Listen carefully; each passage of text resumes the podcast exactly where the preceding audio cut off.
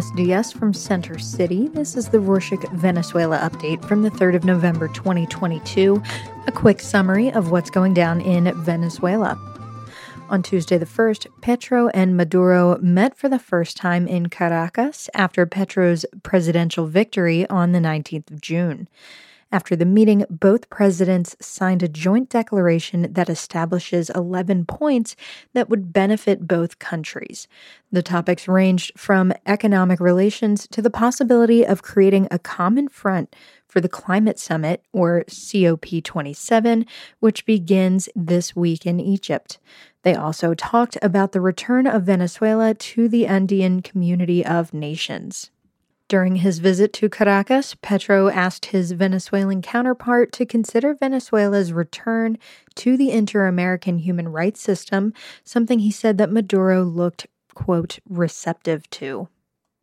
In environmental matters, Petro announced that he had talked with Maduro about the protection of the Amazon jungle and about Latin America's need to bring a common voice on the issue to the COP27 summit. He also asked Brazil to join the cause. Following this news, also on Tuesday, the United States asked Colombia to promote democracy in Venezuela.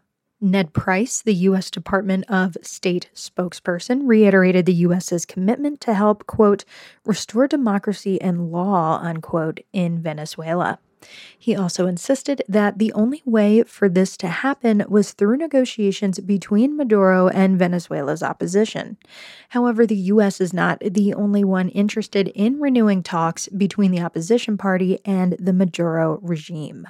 On Friday, the 28th, the High Representative of the European Union for Foreign Policy, Josep Borrell, defended his position of including Venezuela, Cuba, and Nicaragua in the regional summits of the hemispheric entity and Latin America. He considers that through these mechanisms, there are greater opportunities to dialogue with these nations than if it is done separately. Borrell ensured that if the political dialogue between countries is achieved, it can provide solutions to the struggle that some countries are going through. Borrell asked to exert political pressure to reactivate the dialogue between the Venezuelan opposition and the Maduro government in Mexico. He also criticized the fact that announcements are made by the Maduro regime about the resumption of the dialogues with the Venezuela opposition, but they never materialize. In migration news, on Saturday, the 29th, the Ministry of Foreign Affairs reported that over 350 Venezuelan migrants returned to Venezuela from Ecuador and Peru with the De Vuelta a la Patria plan promoted by Maduro's regime. On Friday the 28th, more than 90 Venezuelans returned from Ecuador, while on Saturday the 29th at dawn, over 270 returned from Peru. The flights were made through the national airline Conviasa.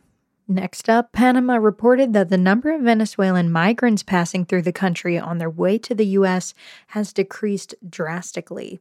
On Friday, the 28th, Oriel Ortega, the head of the National Border Service, or SENAFRONT, in Panama reported that before 4,000 people entered Panamanian territory daily, and now the figure decreased to 2,200, out of which only 600 are Venezuelans. The decrease occurs after the United States government implemented a measure on the 12th of October that allows the U.S. to expel to Mexico every Venezuelan who illegally entered the country crossing the Mexico or Panama borders. Speaking of Panama, on Saturday the 29th, at least 3,800 Venezuelan migrants who were living in a shelter in the Panamanian capital voluntarily returned to Venezuela in recent days through humanitarian flights.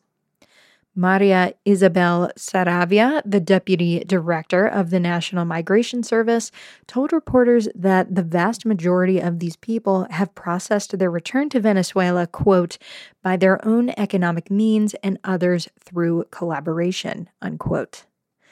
Saravia added that another group of 300 Venezuelan migrants traveled back to Venezuela on Saturday. The regime of Nicolas Maduro continues to censor the Venezuelan media, freedom of speech, this time the closure of four other radio stations in the states of Carabobo and Táchira. On Friday, the 28th, the National Union of Press Workers, best known as SNP, denounced that the National Telecommunications Commission, or CONATEL, ordered the closure of Exitos 99.1 FM in Valencia. Similarly, on the same day, Conatel ordered the closure of the radio stations Platinum 88.1 FM, Innovacion Panamericana Stereo 98.3 FM, and Alegria 104.9 FM in the Táchira state. Conatel said that none of these stations had the permits to continue operating. The SNP also reported that in 2022, Maduro's regime shut down at least 85 radio stations throughout the country.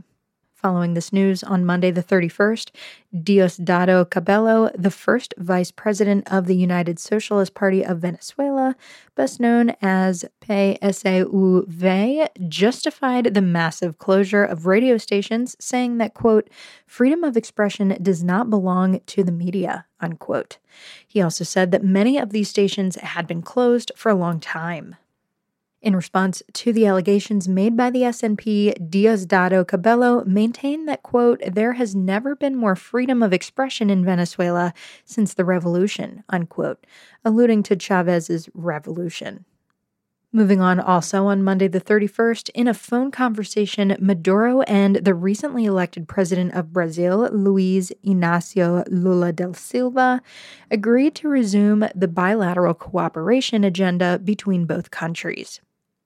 On Sunday, the 30th, after Lula's victory in the presidential elections in Brazil, the Venezuelan government expressed through a statement its quote, best disposition and goodwill to together strengthen the ties of friendship, unquote. Let us remember that during the mandate of former President Chavez, Lula, president of Brazil at the time, was a great ally of Venezuela in response to the rumors circulating about whether the date of the next presidential elections would be moved forward. On Monday, the 31st, Enrique Marquez, the vice president of the National Electoral Council, denied the rumors and informed that the elections will be held at the end of 2024. Marquez said, quote, I don't know of a constitutional mechanism that allows them to be brought forward, unquote.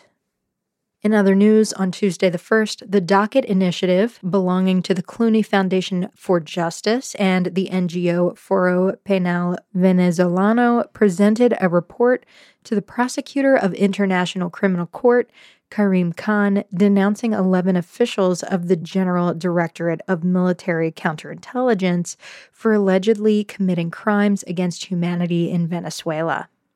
Jasmine Chubin, the director of legal advocacy for the docket, said that one of the victims assured that the perpetrator believes he is, quote, untouchable and above the law. Chubin said that the victims of these crimes are linked to Venezuelan political opposition parties or are perceived as such by Maduro's regime. Crimes include torture, arbitrary detention, and sexual abuse. Recall that in November 2021, the International Criminal Court authorized an investigation into the human rights situation in Venezuela. However, in April 2022, Maduro's administration requested a postponement to the investigations, arguing that all human rights crimes investigations are already being carried out in Venezuela by his cabinet. Following this news, on Tuesday the 1st, Karim Khan informed the media that he formally requested authorization from pre-trial Chamber 1 to continue with the investigation into the alleged crimes against humanity in Venezuela.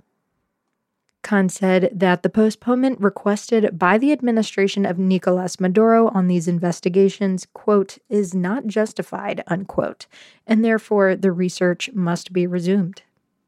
And finally, to close this edition on Wednesday the 2nd, Maduro met with his counterpart from Guinea Bissau, Umaro Sissoko Embalo, in Caracas. This is their first official visit to Venezuela made by the president of Guinea Bissau, fulfilling an agenda focused on strengthening the ties between the two countries.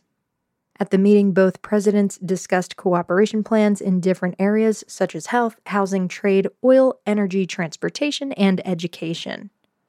Sissoko announced that both countries will unite their airlines to connect Africa with South America and said that Venezuela has opened the quota for 100 students from Guinea Bissau to move to Venezuela to study medicine. And that's it for this week. A couple of weeks ago, we mentioned we were looking for knowledgeable, interesting volunteers that wanted to have some special conversations, like interviews, but less interviewee about Venezuela.